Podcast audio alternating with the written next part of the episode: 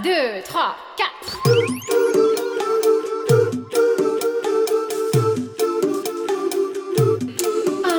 道理我都懂。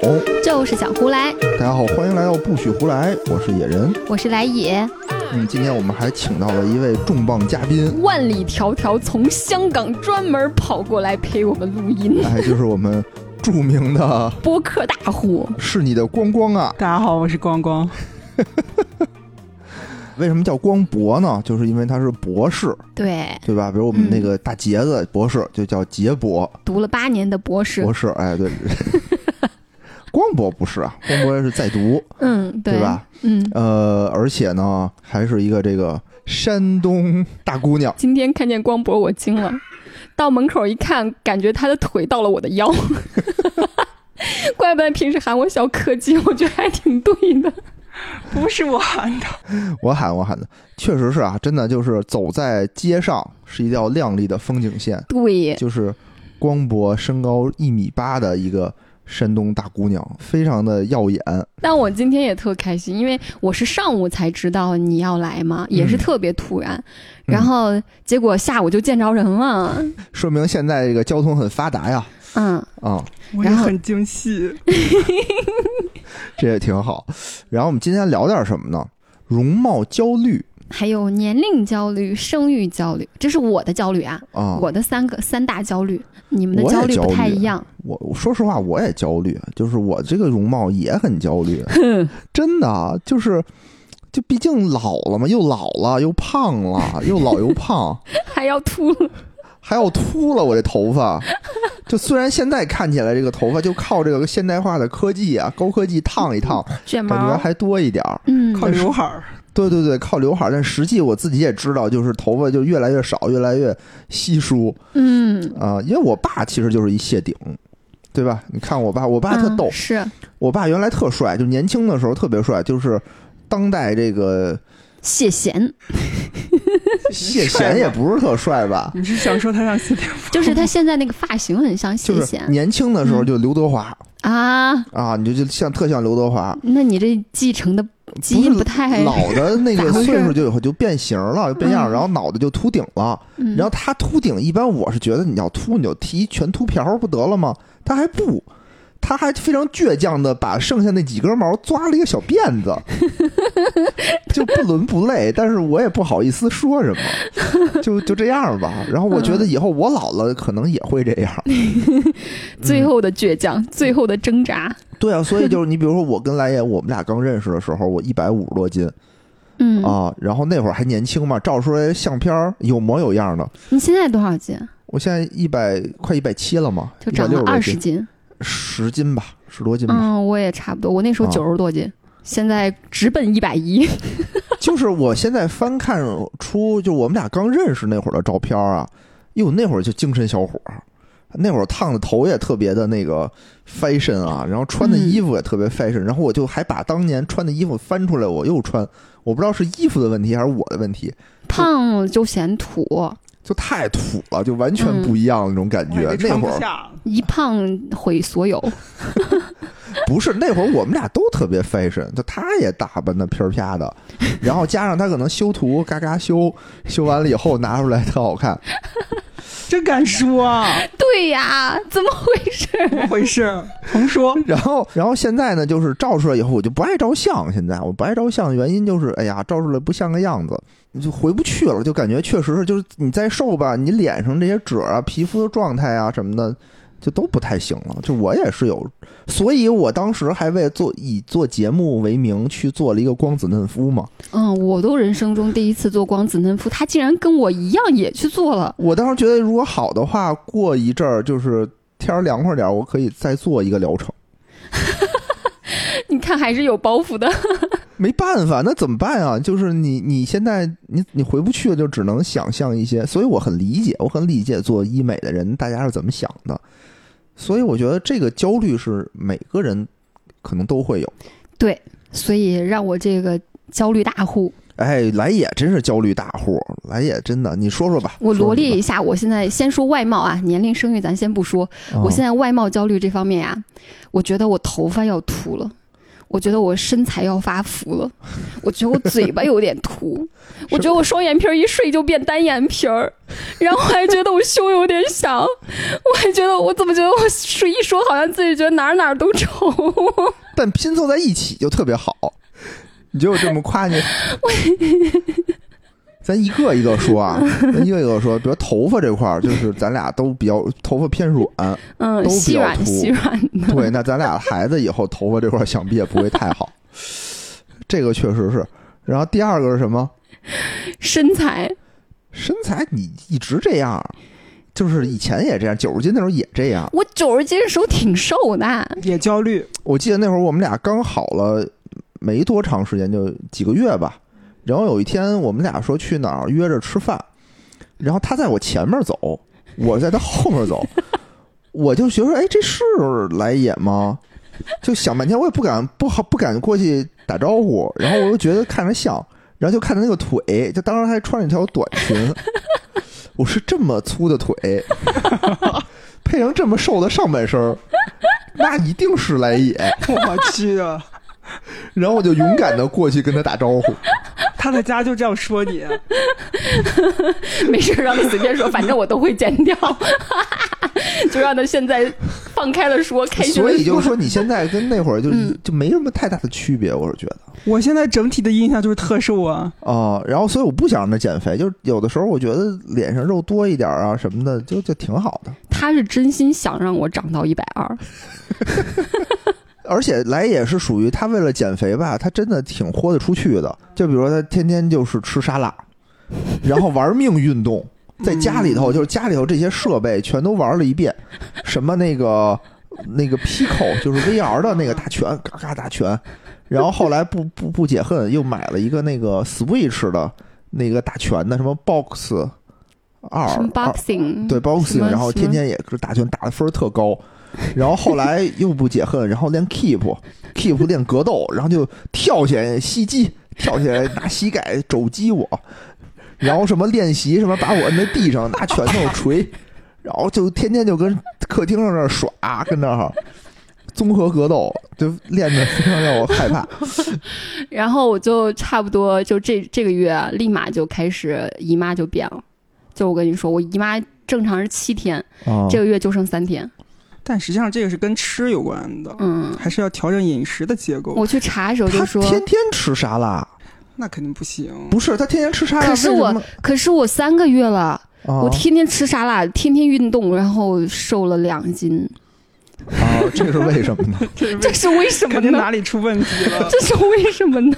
你要想要局部瘦哪一个部分的话，也可以考虑一下，比如说练腿，或者是……其实我听下来感觉你更需要的是塑形，而不是说盯着那个体重的那个数字。嗯，对，我说让他倒立，就利用这个地球引力把腿上的肉就是流到脸上，什么鬼？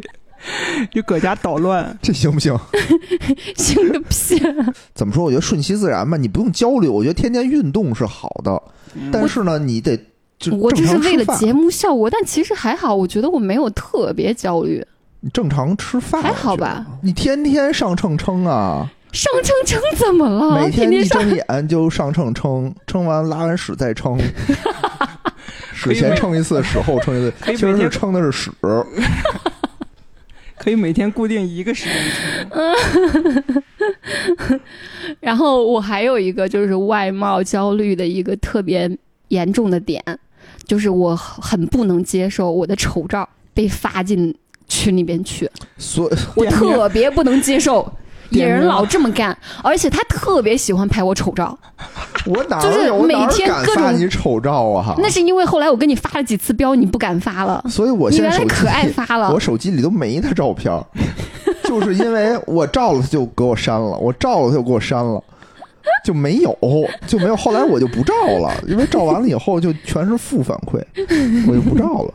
我感觉这个中间是不是有一些认知的偏差？就是你觉着丑，但是别人觉得就非常美。对啊，我就觉得特别美，但他不承认，他不相信。然后照相的时候，来也可逗了，就比如我们俩照相，必须得是我拿着手机，因为我可以躲在后边，对，然后就显得我脸很小。然后我其实就是一个无情的按键机器、拍照机器，就我并不能调整这个手机怎么样，我只能拿着他跟那儿摆姿势，然后说好，现在可以照了，然后我就摁照相。哎，但很奇怪的是，你发现没有？我平时那么有就是上镜包袱的人，上一次咱录视频时候，咱录那期节目还、嗯还挺顺的，一次性就录下来了。嗯，好吧，是 是是是是。但其实你要拍视频，你就不能有包袱，我觉得，要不然的话，你每一个我就是给自己做了很多心理工作，我心嗯想我都要拍视频了，我就不要那么计较，都已经这样了，然后做了好多好多工作，然后还真的成功的就把那个包袱给给压下去了。经常我们俩比如出去玩去什么的，我照了二十张，比如比如二十张，然后他给我删的一张都不剩。这个倒是可以理解，感觉他拍是不如自拍能找到那个好看的角度嗯，的。对你不知道我哪个角度好看，对知白当我枕边人，我就知道个屁！你就是个自拍杆儿。而且男生真的很奇怪哦，他连你的衣服他都记不住。哦，但是这个是男生的一个特别普遍的一个现象，就是有时候我这个衣服，比如说我那天穿了一个粉色上衣，然后他一见我眼前一亮啊，这衣服真好看。结果我就觉得，嗯，既然你喜欢这件衣服，那改天出门的时候就隔了两天。我说出门时候穿那件吧，我就问他，我说我是穿这件呢，还是穿那件粉色的呢？他说，嗯，哪件哪一件粉色的？我说你前两天夸好看那件，啊啊，哪一件 有吗？然后哇，我都觉得他可能那些那些夸都是随口那么一夸，技巧性的讨你开心，根本就就没放眼里那种感觉。哪件粉色？就因为你有很多件粉色的，就一件，我粉色很少，我粉色就这一件睡衣，其他很我就粉色的睡衣多，我出门都没什么粉色衣服，就一件儿。哦，是那件短短短款的，对吧？你终于想起来了。不一定真的想起来了。我觉得是因为女生的衣服还是比较多的。你看，我就那么三件衣裳来回穿，对吧？我是一周七天，我是一件衣服穿两天，然后周日不出门不用穿衣服，然后三件衣服来回穿就可以了。真的吗？差不多，我我我觉得夏天衣服得穿一天一洗吧。我要给他洗衣服，说他那那件不用洗不用洗，我明天还穿呢。因为每天都换的话，可能不够这衣服，所以有的时候可是衣服洗了，第二天立马干了呀！你这什么借咱又不是？天天洗衣服，就是因为你这种你衣服不勤洗，我才给你攒着的。所以有的时候你比如说超油杯的时候看，比如我跟波哥我们俩穿了一样的衣服。并不是因为我们俩诚心穿一样的衣服，因为你俩不换衣服，对，就是因为他是永远的那两件衣服，我可能比他多一件，我是三件来回穿，就是对吧？你就想很容易撞车，很容易撞车，所以男生的衣服上真的没有。就我我前两天买了一条裤子，嗯，主要还是以功能性为主，就凉快儿，对吧？穿着凉快儿，那还是我那是我同事强烈给我推荐的，说一条功能，说你看我这穿的多凉快儿，我这个对吧？一百八十斤穿着都不显胖。你看人家还是有一点点好看的追求的。我觉得没有，女生我觉得他没有。女生买衣服不考虑，我反正我是不考虑材质，不考虑什么，只考虑好不好看。你呢？哦我看还是先看好不好看吧，其次嗯都好说。对，就是我如果好看基础上质量好的话，当然更好。但是如果说质量不好的话，我也会咬咬牙，为了它的好看就买它。行，我咱们俩都说完了。嗯，那个说说光博，你有没有什么焦虑？从身材和对，就是你这个身高，你焦虑不焦虑？咱就上来就敞开的说，啊，确实长得有点太高了的话，你做什么事情是不太方便的。就是从小就感觉这个桌子呀啥的都太矮了。哎我想问，就是你从多大开始就已经那个初二的时候一米七五了。哇？刚刚刚刚光博说，那个女孩子有时候跟我撒娇，会抱着我的胳胳膊，把头靠在我的肩膀上，然后我试了一下。哦我抱着她胳膊之后，我头够不着她肩膀，在我的、呃、什么肱二头肌上，我只能靠在她的肱二头肌上。我们仨在电梯里头，就是来也显得格外的乖巧。就是还有一次也是，还有一次就是那个有一邻居，就是我们一块儿坐电梯嘛，他也就高中吧，但特高，就是也差不多一米八。因为女生她爸也很高，他爸也很高，我们四个站在电梯里，就是三座大山，然后和一个这个小小小盆地。你你直说，你平时都咋喊我的？他直接说我小柯柯基。然后那天还给我发微信说你个小柯基，然后我当时就想回你才柯基，你全家都柯基。我后来想啊，我们俩现在一家人了。多可爱啊！长得太高，然后又爱学习，然后就会导致可能自己也不注意坐姿吧，颈椎病啊，什么腰这方面就会有一些影响。哦，，对，然后就要多注意，可能要挺直或者怎样，还是会有影响的。而且长太高是其实是容易驼背的，会显体态差一些。啊，可是没看出为什么没对啊？没 看出来驼背。今天感觉背了个五十斤的包，都特别挺拔。五十斤有那么沉那包我驮了一下，特别重。就一个五斤的电脑而已。我觉得男生的焦虑很多是个矮，男生基本上没有个高的焦虑。嗯，但是嗯，小时候吧，因为长得太高了，经常会被别人看，然后被别人看的话，我就会可能小时候比较自卑，我就会想我是找我自己身上到底哪里有有问题，然后就有时候、啊对，然后后来现在就已经习惯了。我记得我有有一阵子大学时间，可能复习考研，然后跟我的朋友一起同同吃同住，然后嗯。一起活动，然后我朋友会跟我说，自从我站在你身边之后，走在路上，别人看我们的就回头率都高了。就我之前没有这个意识，我是听他讲了之后我才知道的。所以你会不会那个驼背，就是因为有时候会觉得自己太高了，不由自主、潜意识就想让自己矮一点儿显得。有可能，哎，那没有嗯人，比如说小时候让你去什么当模特儿，嗯，我还是比较适合做运动员。对，什么打篮球、打排球什么的。我大一的时候被呃呃网球老师和 和，篮球老师我今天看到你，我就抢，我今天看到你，我就觉得啊，这个网球运动员，网球女、运动员，就对啊、真的，你这个个儿打网球也好，打篮球也好，就就是肯定是有优势的。真羡慕。我出门都穿内增高的。你知道女生为了让自己显美，为了让自己掩盖自己缺点，做了多少努力？就是我出门的时候会穿内增高，会铺发际线粉，然后会会画唇线，因为我觉得我嘴巴有点歪歪的。你看我现在有唇线的，就是会画唇线，让它显得饱满一些，让它往左边一点点。不是他那个来也不光是内增高，就他的鞋底儿本身就比别的鞋底儿高。关键最可气的是，比如说他都咔咔全都给自己落上了以后，出门说说那个野人你要再高点儿就好了。我说你，我说你要想突出咱们两个的身高差，你就把你那些高科技东西全都给撤了。对吧？我说我这个已经可以了，我不是再高了，还要多高？我很追求那种漫画的身高差。我觉得漫画身高差那种还挺好看的，就哎是、咱们接着说这个光嗯，博，对回光博。回光博。那你后来就没没有去有打网球或打篮球什么的吗？当时就迫于情面打了一个学期，太累了，然后就。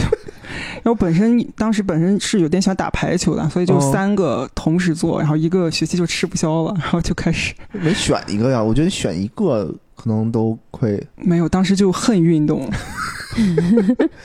感觉你现在运动就运动健将啊！我我看你每周的运动时间特别长。那可能是生活所迫吧。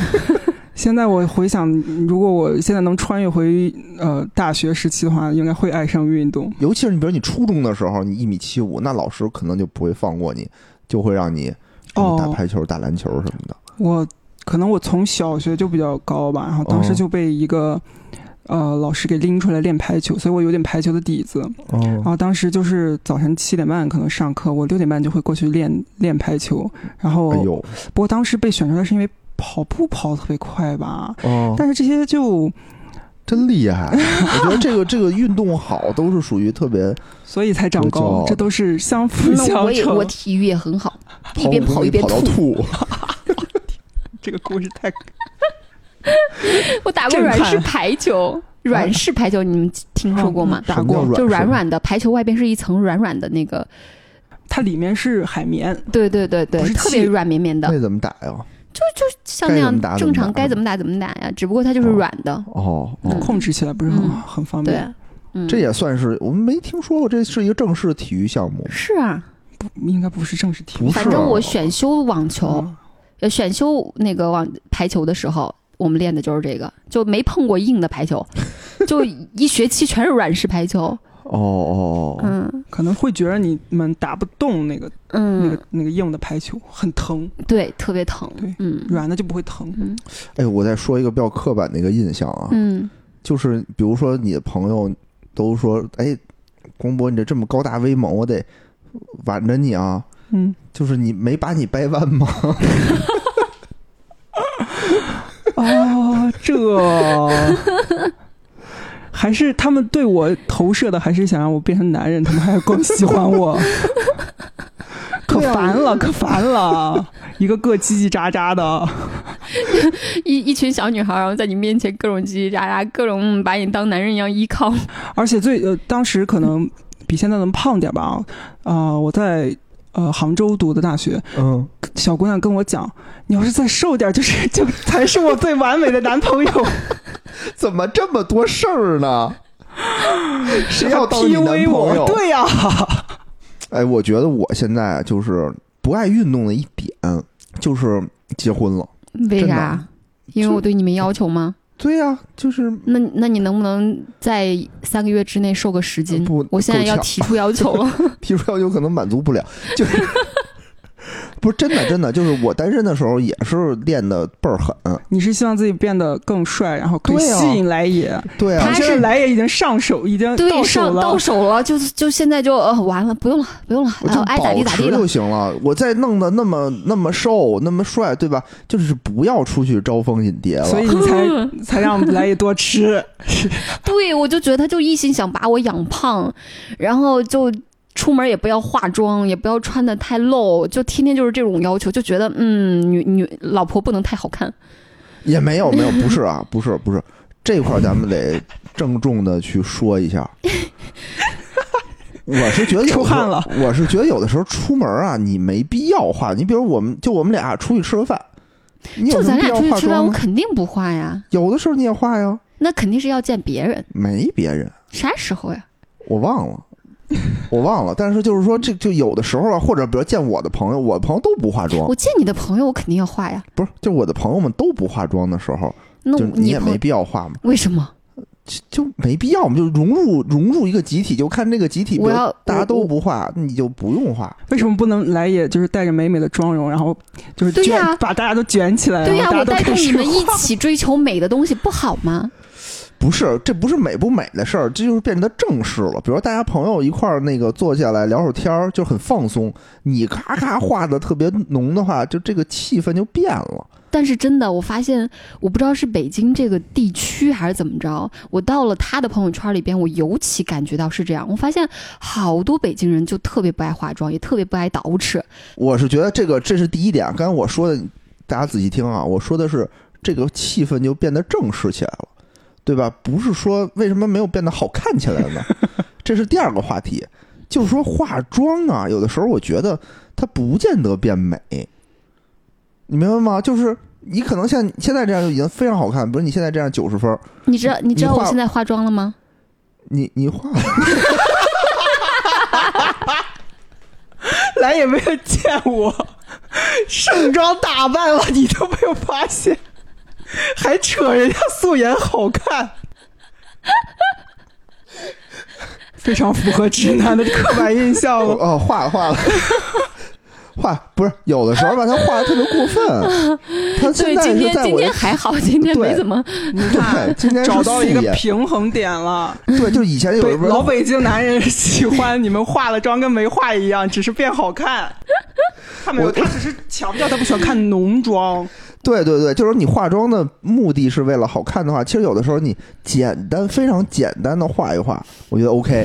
但有的时候呢，就是那么浓妆化完了以后，其实这需要技巧，有的这个技巧不是谁都能掌握的。好生气啊，来也！他说你化妆技术差，我确实技术不咋地。很多人不是他一个人，很多人都这样，就是觉得哎，我得多画就好看，这是一个错误的观念就就。我是什么呀？我是因为我现在眉毛纹了嘛，眉毛就不用画了。然后就是出门的时候，只要就是涂个睫毛膏，然后画个眼影，涂个口红就行了。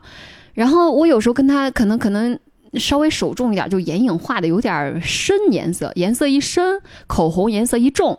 他会觉得你是浓妆，然后就觉得不好看。但如果说你的眼影颜色很浅，不太能看得出来，口红颜色粉粉的，不要太红，他会觉得你没化妆，他还觉得怪好看的。哎呦，我媳妇儿天生丽质。嗯，是这样的。我我今儿不止画了眼影，我还涂了睫毛膏，我还画了高光，我还涂了唇线，看不出来吧？不是我这个眼神儿可能不太好，行，以后就往这个方向画就知道了。今天就是就是画的浅而已。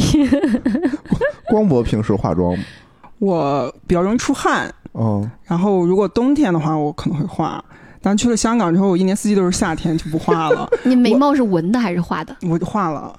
啊啊！我我就是我第一次去香港的时候是带了全套的化妆品之类的东西嗯带过去的，完呃完风不动的放到现在，就一点儿都没有下的，就只有眉笔可能下一下，嗯，就是因为一出汗，它就容易那个就没了，很难受。但其实女孩子一个非常简单的一个妆容，就是你画个眉毛、涂个口红出门就可以了，就会显得气色比较嗯好。气色会特别好。你看男的，我现在就是非常庄重的时候，比如说明天要上镜，我就会刮个胡子。我爸也这样，嗯，我觉得刮胡子是最高的礼遇，然后抹一抹擦脸油，抹擦脸油已对，抹擦脸油就是盛已装了。经算盛。平时我都不敢嗯随便抹，我怕到时候来也误会我说你今儿干嘛抹擦脸油？你是不是要出去见小姑娘？谁误会你了？真的是，而且你抹不抹擦脸油，我又看看不出出来来，这才是我哪知真正的道你抹看不出来。没抹？我那这瞎给我栽一赃。但是现在很多好像说很多男士也开始化妆，啊，是啊，因为我看那个抖音上经常有的时候会给我推啊，就是男士教你男士怎么化妆，就是比如说一看着一特邋遢的一人儿，然后啪一化完了以后，一看我靠一帅哥，下次可以给他试试。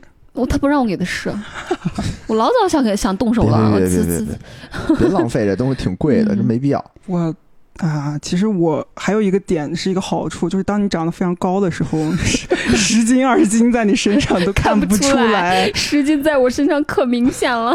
也没那么明显，没那么明显。嗯、你还有什么焦虑？就我觉得我这儿的焦虑，我的外貌焦虑我，差不多说完了。嗯，那你怎么解决呢？我觉得，我觉得啊，我从来也这儿，就我为什么反对他减肥？嗯其实我不是反对他减肥，我是反对他焦虑。就是比如说他在减肥的时候，我给他加油鼓劲儿，我说加油，你得减，那他就更焦虑了。所以我就说你不用减，你现在已经很好了，你愿意运动。我其实没有那么焦虑，因为我知道我有时候我会自己在自己身上挑毛病，但我很清楚我整体上还是挺不错的。啊，我没有觉得我真的是胖的很难看呀，或者怎么着，我真没这么觉得，就单纯是我自己对，自己不而且他满意。老会经常跟我说什么，他要去打个肉毒，然后去要那个医个美什么的。我我是觉得这些东西吧，都是治标不治本，人总会老。就是现在的问题，你说是花钱去解决这些事儿呢，还是说我们就得和自己和解，和时间和解？就是我得去慢慢接受自己要老的这件事儿，因为你无论是做多贵的医美，你早晚有一天都会反弹。而且我觉得医美这种东西吧，风险很高。我我的同事上就我啊的同事啊啊！他那个就是有几个长得特别好看的那个小姑娘，后来可能也是因为年龄的增长，她们就是去什么拉个双眼皮儿啊、动动刀啊什么的。我感觉啊，都不是很成功，就垮了会。不如不动，就跟化妆一样，你化还不如不化那种感觉。就是哎，我挺好看一小姑娘，化完特别不自然，就很惋惜，就感觉。所以我是不敢去做这些尝试，所以我也不想让来也去做这些尝试，因为他现在这个我觉得很好看，他万一动完了以后风险啪，对吧？九十分变七十分了，那不吃亏的还是我？你想，你你想，主要吃亏也是我吧？你看九十分，你要提到一百分，其实你的涨增长不是那么明显，但你要九十分变到七十分，你就很明显嘛，嗯相当于对吧？而且风险很高，我是觉得这个人都会老，你就看那些明大明星，对吧？咱别说普通人，咱那些大明星，多少人说，哟，你看他动刀动失败的，《爱情公寓》里面的那个那个胡一菲，对吧？哦脸整的就不像个样子了。嗯，然后那个美嘉也是，就是完全脸就垮掉了。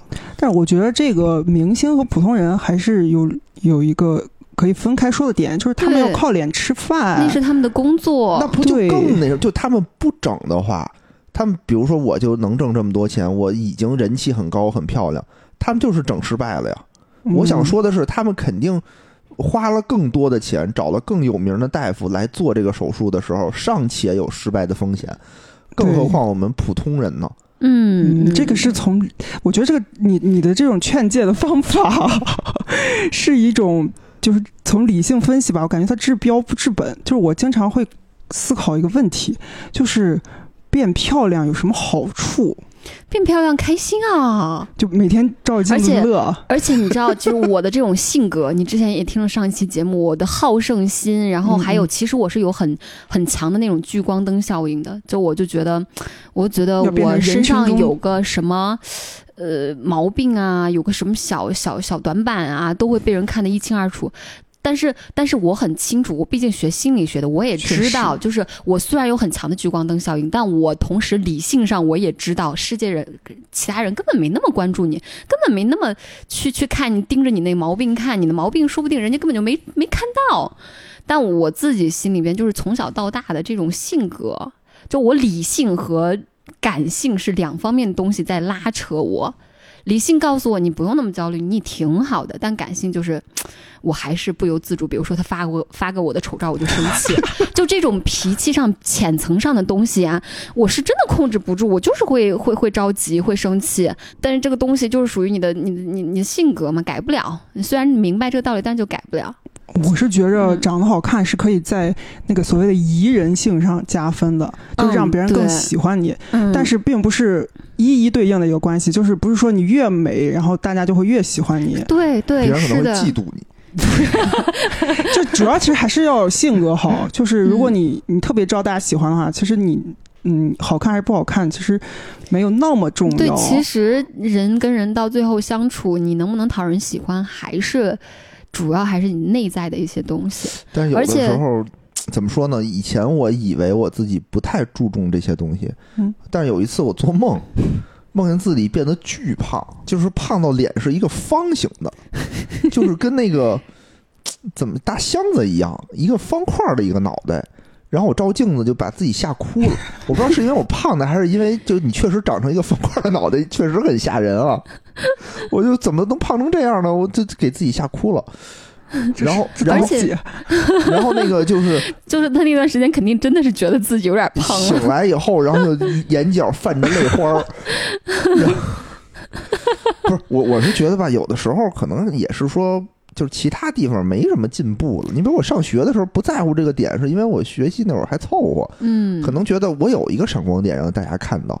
呃，对我也有、嗯、对吧我类似的想法。我现在就比如学习上，我肯定是没有进步了，工作上我也没有进步了，不退步就不错了。那对吧？那唯一的能现在改变的点，可能就是外貌了。而且我觉得现在这些信息茧房让人真的对于美啊，这两年还好，我觉得这两年有很多那种鼓励你要健康美，就女孩子也会可以有肌肉、有线条这种就比较多元审美也出来了，但是大头还是那种白幼瘦。你小红书上啊、抖音上一打开，全是那种哇，那腿都拉的变形了，两米长，然后又细又直，然后皮肤加了无数层滤镜，又白又嫩，就全是这种。看这，就是我都不感兴趣，我小红书打开都没有。小红书打开是啥？给我们检查一下。我们俩互相在对方的小红书上打开了对方小红书和抖音，他在我的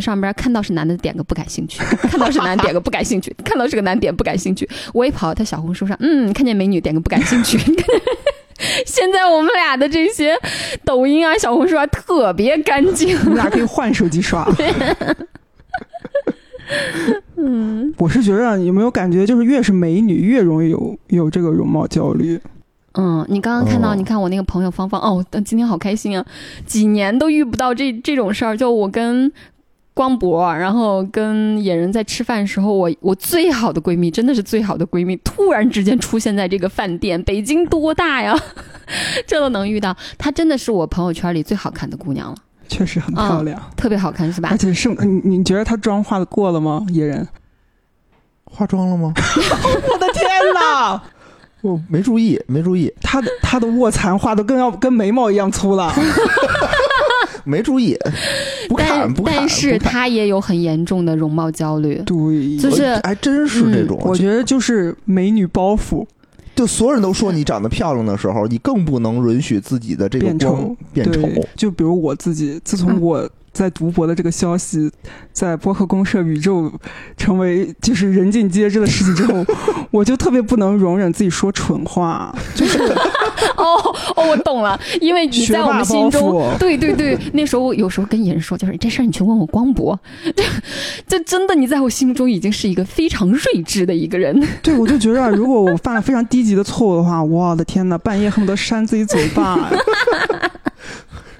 太可怕哦，了！你这么说学霸的真的是，你看芳芳都已经瘦成那样，她还觉得自己胖，就是她还人设吧，她觉得自己腿不好看，然后觉得自己腿粗，觉得自己她小腿确实是有点儿，也就是也她跟一般人比起来肯定是瘦的，但是她的比例来说，她小腿真的粗。嗯然后呢，就是整个皮肤状态可能工作有点忙，就有一点点松弛。但是说实话，她的皮肤状态是跟我去我的剧组里边客串戏的时候，我们的化妆师都会夸她皮肤好的，但是她就觉得自己皮肤差，就是这种。就包袱嘛，真的是这样。感觉这个就是得自己跟自己和解，别人劝都没有用的。所以以后千万不要夸人是美女，我觉得这真的是一个束缚，哎，就。很难。贴标签嘛，就属于那怎么对对对夸你呢？那怎么说呢？这事儿就你大家总会有一种恭维的标签。你可以去夸。他性格好，夸他有才华。哦不，这边有一个，你看这边有个夸有才华的，也成束夸有才华缚是因为也变成新的束缚了。是因为他有一个标签但我觉得让大家夸。但我觉得夸性格好一定没错，夸性格好，性格好不是代表了，就是说你这个人没什么可夸的点的时候，只能说有道理。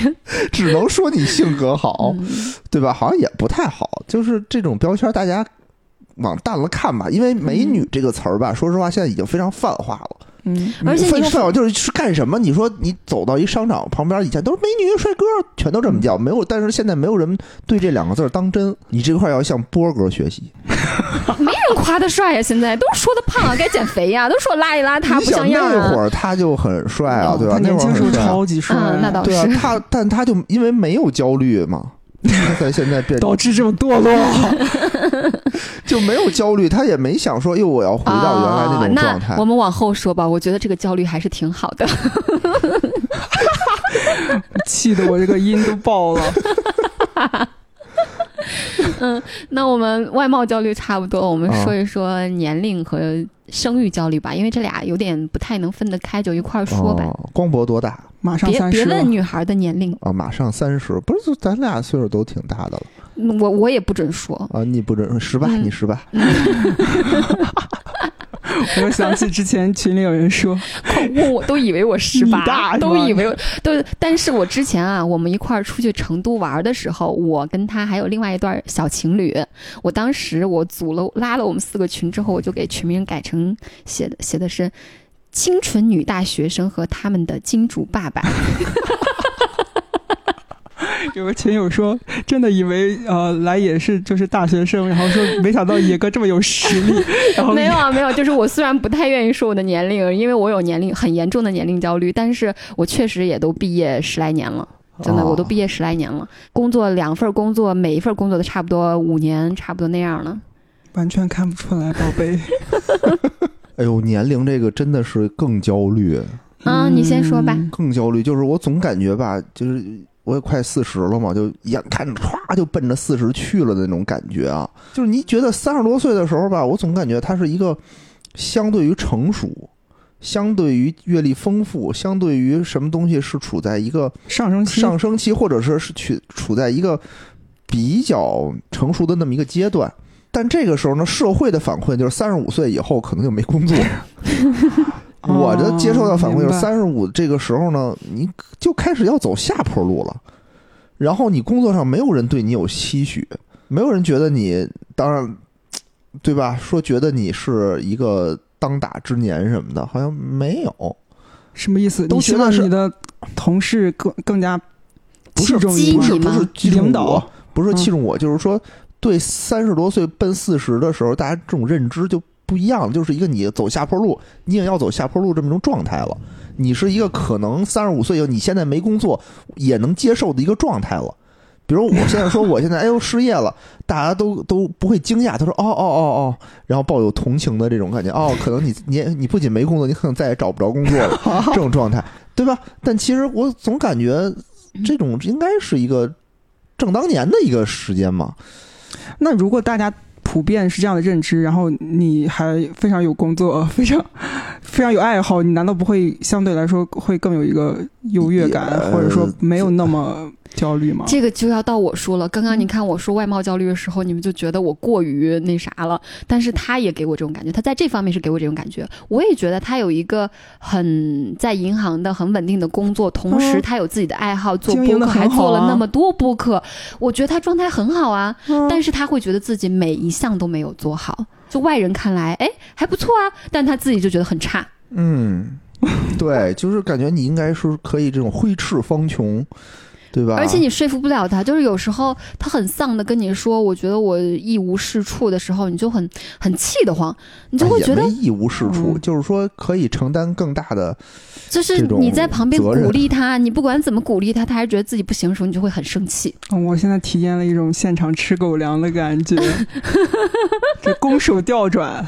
但可能还是自己对自己的要求不一样。现在我觉得是可能是人才太过剩了，而且我觉得。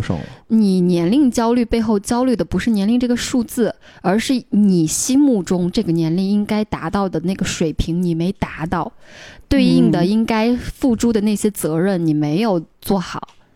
就如果说如果说你现在，比如说你现在这个年龄，你实现了一个五十岁人才能达到的成就，名满全球，财富一大堆，啊，那你这时候你只会觉得自己哇，我这年轻有为呀。嗯，所以哦说白了，其实还是说你觉得你自己在这个年龄该达到的东西你没达到而已。哎，不是我，我是这么觉得啊，就是说你这个年龄的时候，如果你处于一个领导层，那大家可能就对你觉得说，哎，你是在这个层次里头的年轻人，你还可以再往上升，你还有上升的空间。但你比如说你在一个基层的时候，大家就会觉得你这个年龄是已经到山尖上了，没办法再升一级了。你不会对，就没有人对你说，哎，我还对你有期望，对你有期许，你还可以再往上升的这种嗯。期望，我是感觉就没了。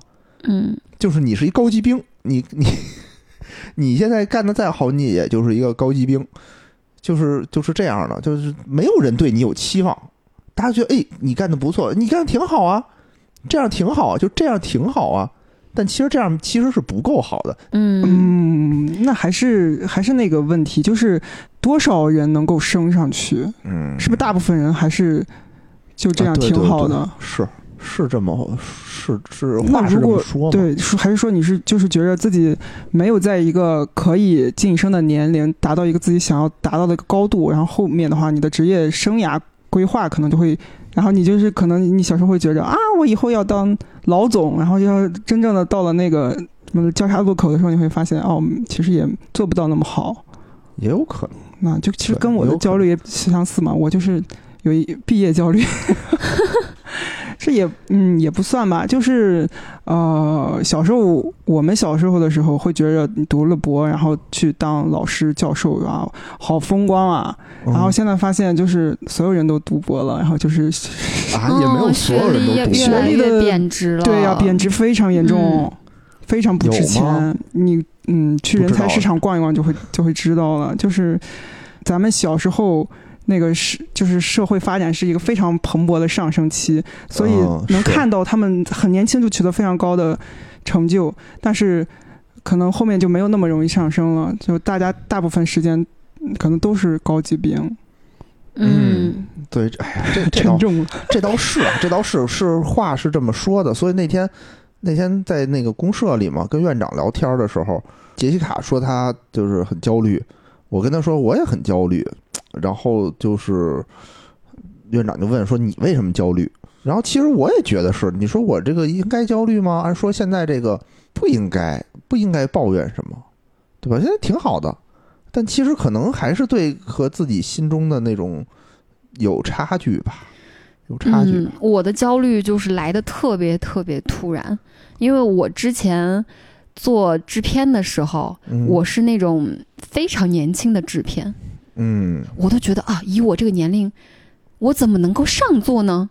我只能，我只配坐在，可能只配坐在离到门口。门口。儿，哎。对我坐在最最低最次的那个位置上，小孩桌，对我就觉得我都不敢往上坐，因为但是 但是女制片很少，嗯。他们会觉得啊，好不容易来个女制片，那来吧上座吧，可能主座，比如说今天这个你你你请客，那可能我就要让你挨着这个请客人坐。嗯嗯，但对我来说是很大的心理负担，哦我觉得我年纪这么小，我还没来得及做出什么好的作品呢，我凭什么就坐在那么高的位置上，让那么多厉害的长辈坐在我的下手？嗯所以我原来是一直没有年龄压力的，我一直觉得我算很年轻的在圈子里边。但是自打我决定换行转行之后，我年龄压力一下子就来了，因为我在这个年龄去转行，从头做起的话，我真的一点信心都没有。嗯是，哎这个也是，就是我觉得刚才我说到我这个年龄的年龄的这个焦虑，一方面就是刚才我说的，觉得自己做的不够好；第二方面是我觉得自己也做不了更好了。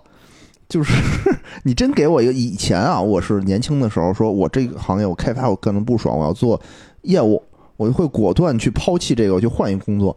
现在你也不敢了，嗯，对吧？我就就就踏踏实实的，你让我再换到一个特别忙碌的地儿去，我还真不敢去换。我觉得 是吧？你接受，就自己也无法接受这种风险了，就自己抗抗风险能力也变弱了。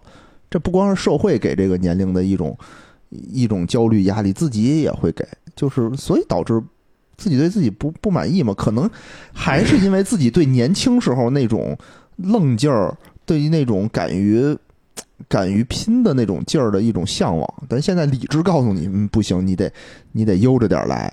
对我现在我说我再去，我前两天跟他说，因为上一部戏我就想去赚一笔钱嘛，我们这个行业就属于你赚一笔吃两年的那种，我也在纠结去不去，然后他就非常坚定的说不要去你。现在答应人家，人家在那中间开他机了，其实主要担心是什么吧？我一到剧组里边，我又是那个就是属于一把手、二把手，权力在握的人，他就担心我权力在握的时候，然后又面对一帮小鲜肉把持不住自己。也没有啊，那倒也没有啊，就这这圈确实是很乱，很乱，很危险，这是一这是一方面。然后呢，哪个圈儿不乱？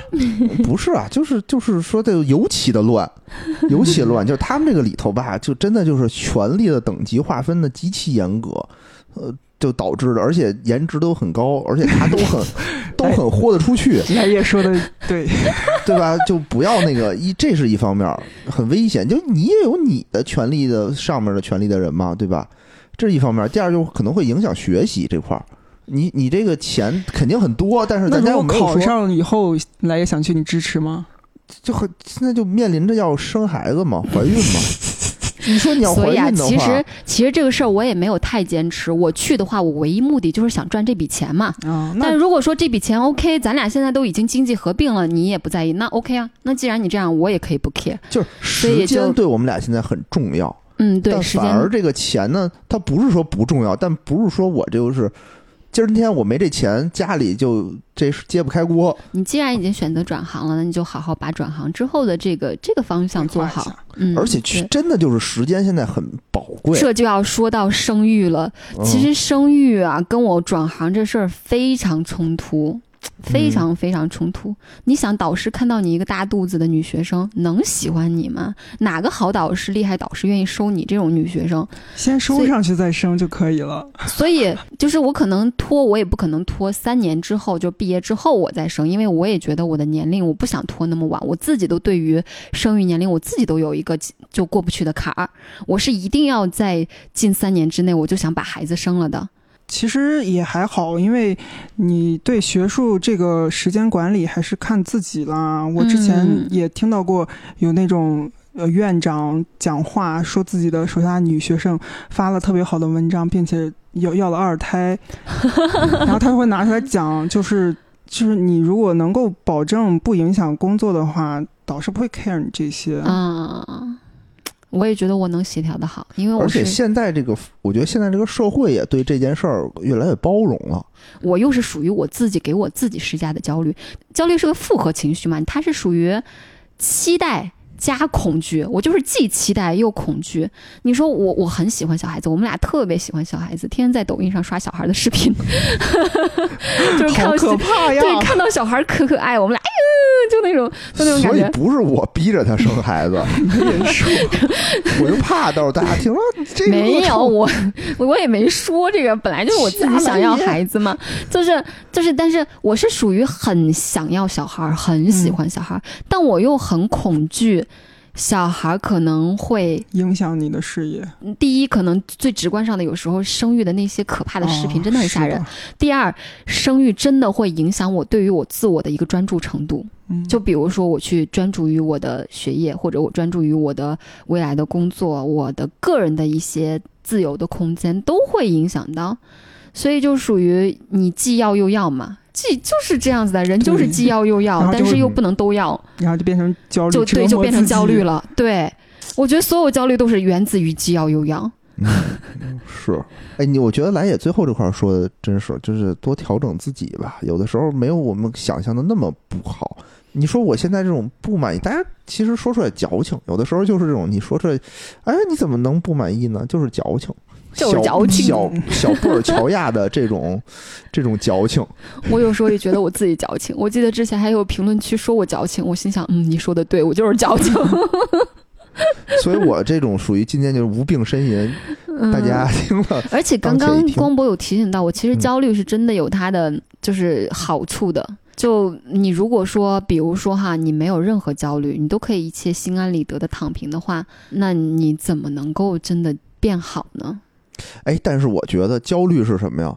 就是你又想变好，你又不想行动，导致的这种焦虑。比如大家身材焦虑，就是我又觉得我胖，但我又不想动，吃了一顿，吃所以了一顿好的。这个这个社会的这些应该怎么着，应该怎么着，相应的年龄应该办什么样的事儿，真的是太统一了，太太大家的意见太观点太一致了。那没办法，这个就是形成了一种社会的一种共识。嗯，你比如说二十多岁以前啊，嗯，可能二十多岁生孩子，三十岁，我妈三十岁生我的时候，我妈就有这种年龄焦虑，就觉得自己哎我岁数太大了。你开家长会的时候跟人家比，岁数都都比人大，就觉得不好。所以这个社会告诉你你应该这样子，然后你就把它内化，然后再不断的每天 PUA 你自己。对啊，那现其实现在你看，三十岁生孩子已经不不算特别晚的了嘛，嗯，对吧？四十岁的都大有人在嘛，就现在社会变得宽容了。社会现在是越来越宽容了，嗯越来越多元化，越来越包容化。对，所以如果说这个多元化可以让我们慢慢走出这种节奏的话，还挺好的。因为不是这个东西，大家都是公平的。它为什么这样？是因为你现在人的身体素质比那个年代人的身体素质好了。嗯，那个年代人四十岁可能生孩子就是一个极大的问题，但现在大家身体医疗水，平也不对，医疗水平也好了，身体素质也好，所以它允许你放宽到四十岁再生。那你比如说我们现在就是刚才讨论的说能要不要去拍戏的这件事儿，其实也是拿时间卡着你的。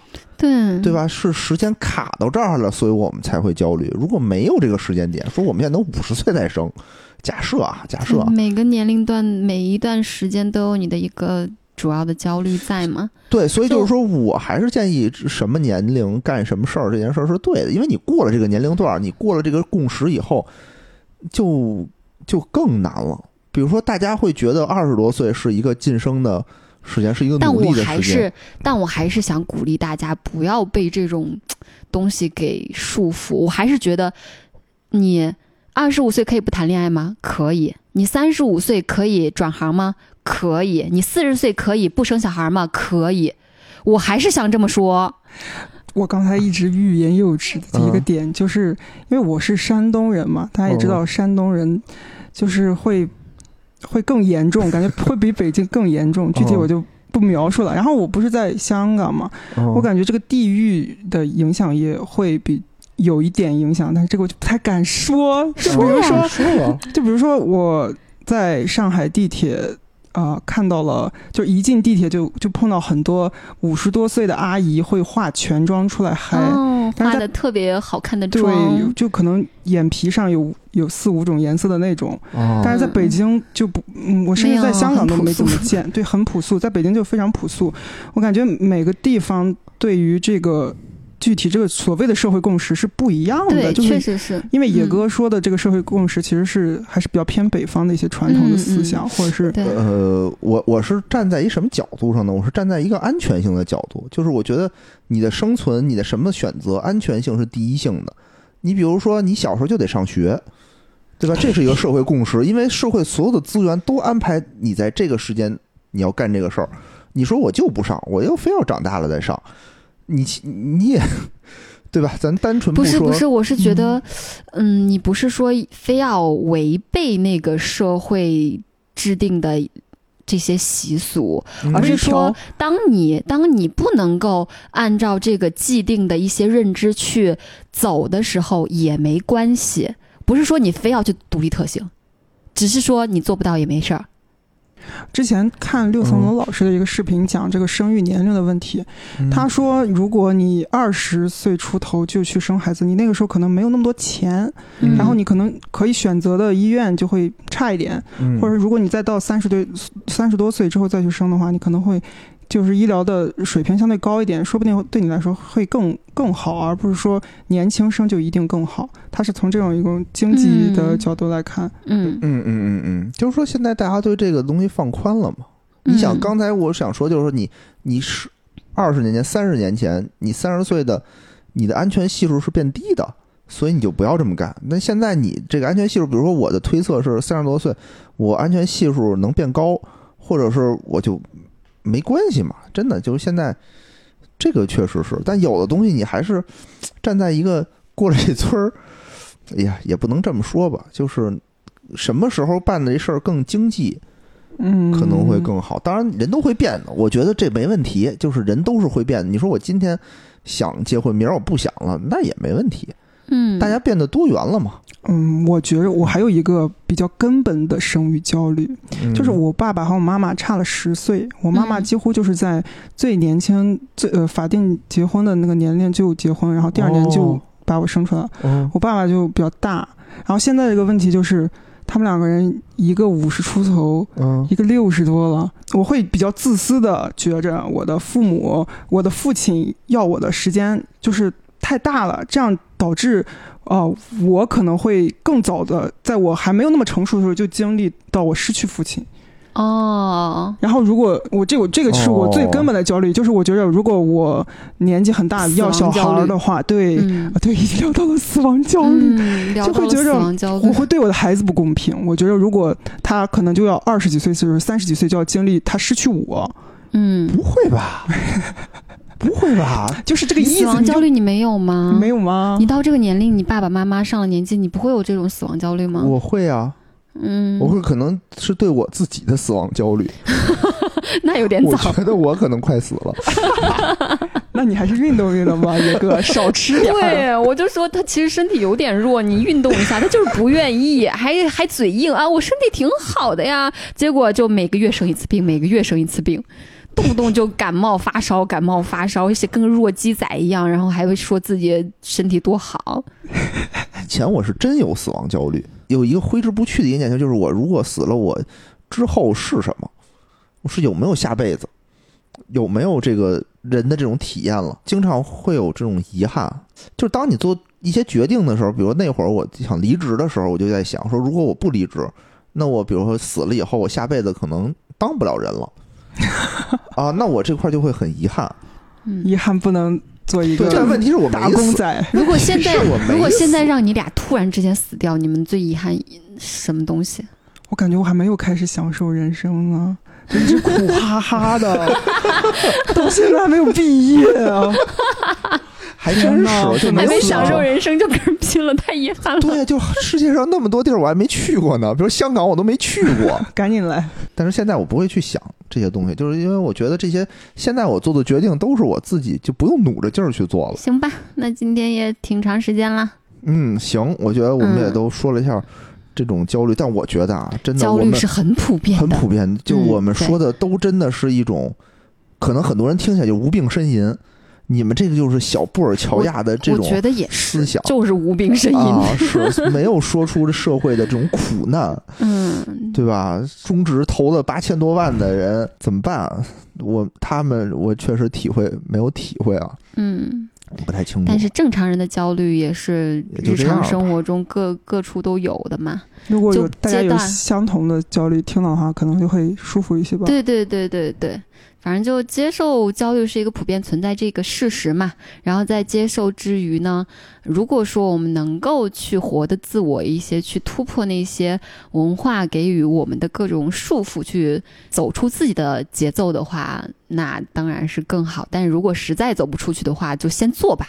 就是你与其焦虑，不如先做。